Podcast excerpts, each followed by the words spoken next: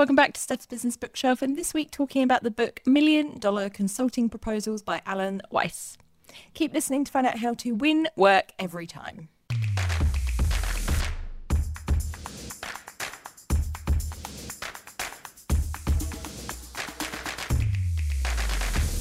Welcome back. It is episode 150. I feel like I should, really should have done something for this, but I think because we're coming up towards the end of the year and I've got some fun plans for the December episodes with some recaps and a few other special things that I've been recording this week, which is quite exciting with some special friends. So, yeah, so the 100, 150 is kind of come and gone, which I feel is completely against what I stand for when it comes to celebrating small wins. So, the fact you are here and listening to this episode is a gift a celebration enough. So the fact we're here, we're having our own little party with a book all about proposals, which is a little bit more of a, I suppose, a specific technical book compared to some of the books I've been talking about recently, which have been slightly more all-encompassing or holistic kind of books on a, on particular topics. So it's nice to get into something that is super specific about what it is teaching you and what you can do with it as well in terms of its practicality.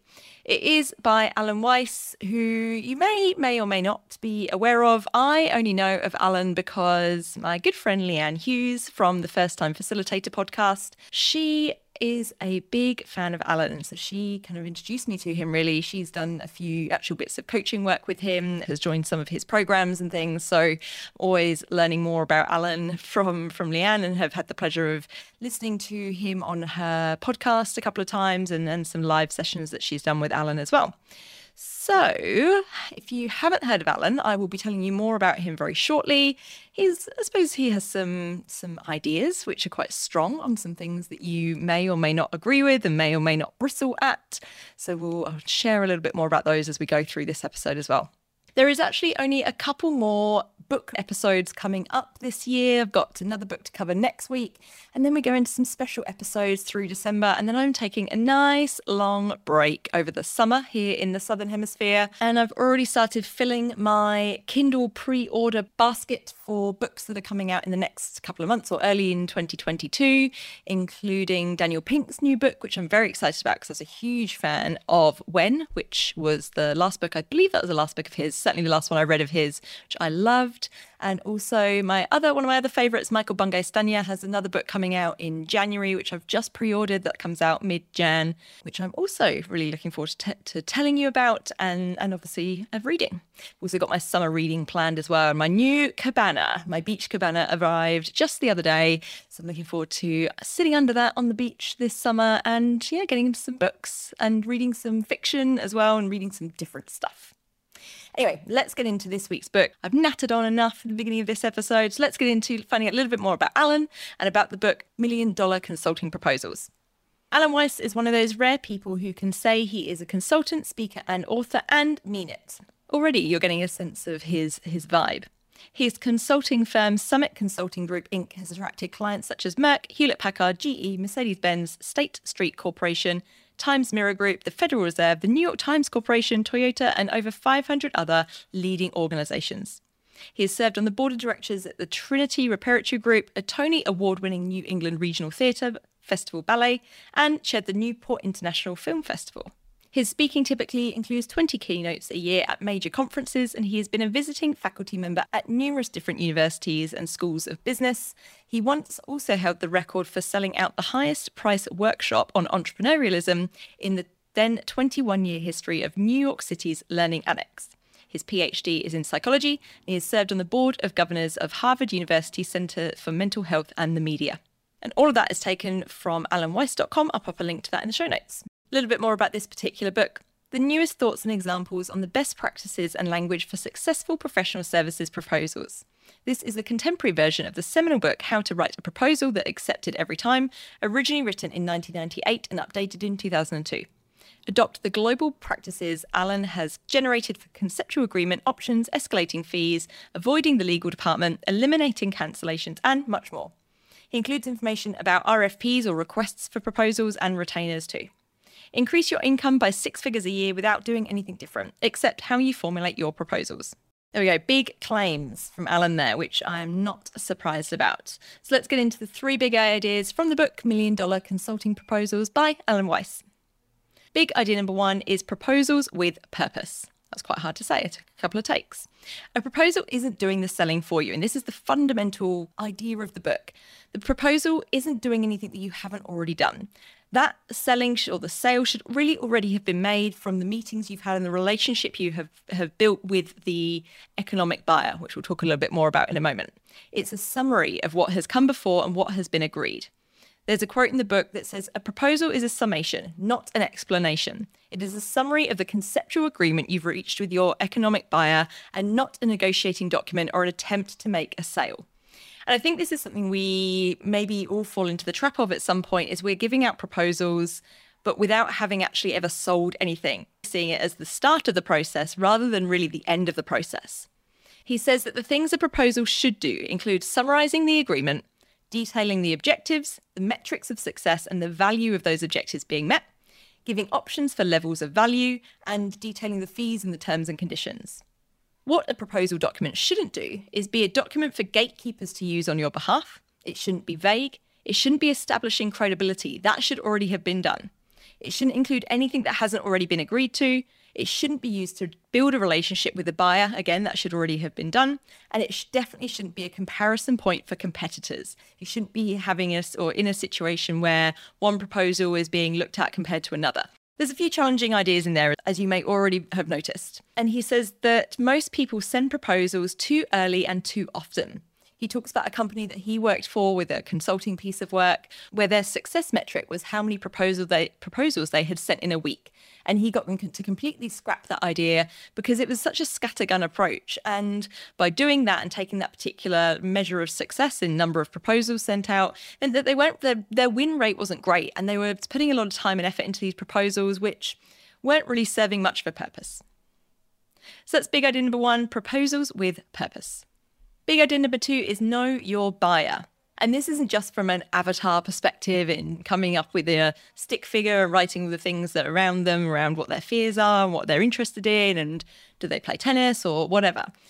This is about really building or having a relationship with the economic buyer, the person who can sign off the purchase order, who can pay the invoice, who can approve the particular finances involved in working with you.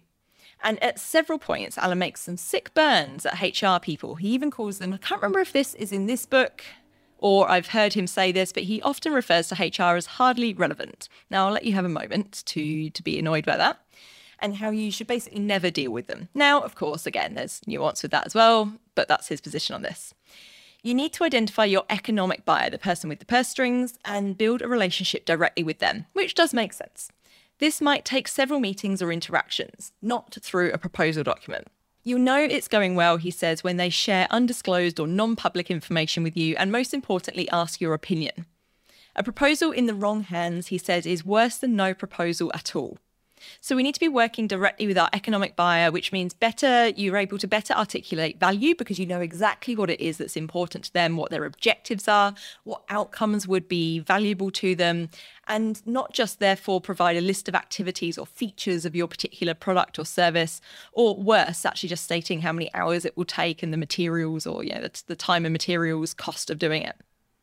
He says when when gatekeepers are involved, or low level people, as he often refers to them, they keep you from your buyer. If that is happening to you, and we've we've all been there. If low level people are keeping you from your buyer, it's time to, he says, blow a hole in the walls and find your own way in, which I do actually quite like. He says it works about 10% of the time. It's a bit of a risky approach, but it's better than 0%, which you're going to get if this gatekeeper or these gatekeepers keep you from the economic buyer. You can get let the gatekeeper know what you're doing, and he provides a couple of different approaches to doing that and offer to them whether you should or shouldn't mention their conversations that you've already had. So, look, this is maybe one of the slightly more touchy areas in terms of some of the language and things that he uses to refer to certain types of people in organizations and is a little bit broad brush on anyone in these types of departments doesn't actually know anything about the business or know what the strategic operative or objectives are and, and therefore what's important. Obviously, things aren't necessarily as clean cut as that. But that said, I think the overall message or the overall lesson around really knowing who your economic buyer is, being able to hear in the words directly from them around, around what's important, that is very useful advice.